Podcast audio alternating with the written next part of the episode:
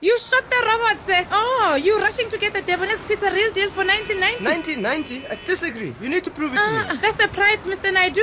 1990. Hey, Chineke, this guy doesn't know that the real deal is 1990. Oh, shame. I hope you're not joking. I'm recording this. Oh, my father never heard me on radio before. it's not a joke. Believe it. The Debonair's Pizza Real Deal. Available in chicken and cheese or bacon and cheese for only 19.90. Debonair's Pizza. Try something amazing.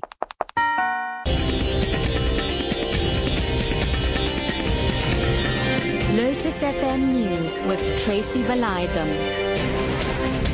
Six o'clock good evening. President Jacob Zuma's nephew, Khulubuse Zuma, has denied suggestions that he acted recklessly after Aurora Mining Company was liquidated.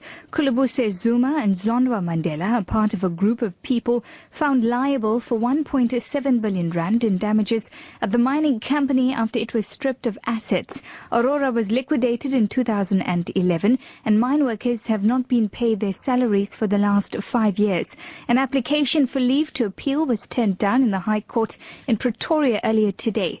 Vuyo Mkhize is Khulubuse Zuma's spokesperson. He contributed in total 35 million rands in a bid to alleviate those problems. Different court is likely to look at that conduct that is inconsistent with someone who didn't care.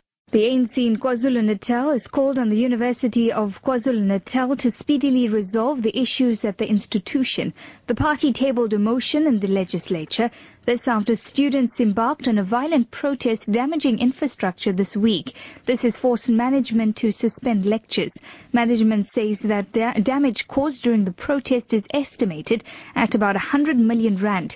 The ANC's Vusi Dube says they condemn the acts of vandalism. University management and SRC must speed up negotiations and deal with the issues current. The university must review this continuation of exclusion of students that are needy, of which the majority are coming from our black communities that have suffered now and from the past. The House condemns the act of vandalism, of vandalizing the university infrastructure and the behavior that is unacceptable. The white paper on the national health insurance is finally complete and will be presented to cabinet for approval soon. That's according to Health Minister Aaron Motsoaledi, who has been speaking at the opening of the South African Medical Association's annual conference in Sandton, north of Johannesburg. It has taken about six years to finalize the document.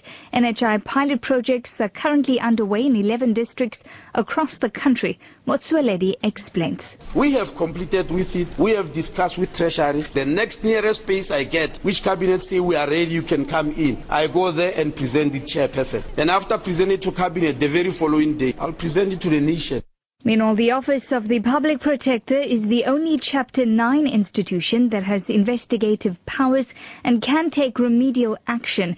That's according to Public Protector Thuli Madonsela Senior Counsel Advocate Gilbert Marcus. He has been presenting arguments in the Supreme Court of Appeal in Bloemfontein.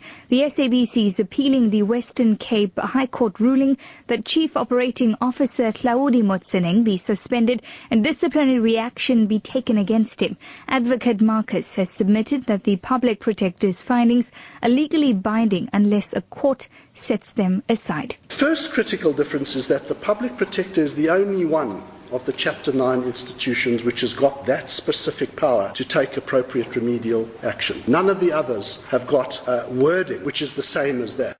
And finally, to wrap up this evening, shares in the United States have fallen after the Federal Reserve's decision not to raise interest rates. The Fed's decision comes as concerns about the global economy are renewed. It has made it clear that worries about the global economy have influenced its decision to keep rates on hold. There are concerns that markets could now face a prolonged period of uncertainty on the direction of U.S. rates. Economist Douglas McIntyre says that if the Fed proposes rate hikes, economies such as South Africa could see investors move their money abroad to seek higher interest rates. The South African economy, along with other emerging markets, are tied indirectly but very strongly to the Fed.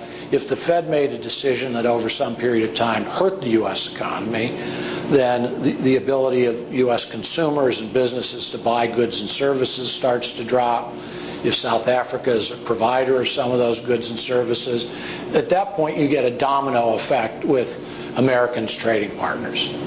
Your top story this evening, President Jacob Zuma's nephew Khulubuse Zuma has denied suggestions that he acted recklessly after Aurora Mining Company was liquidated. For Lotus FM News, I'm Tracy Valaydham. I'll be back with headlines at 6.30.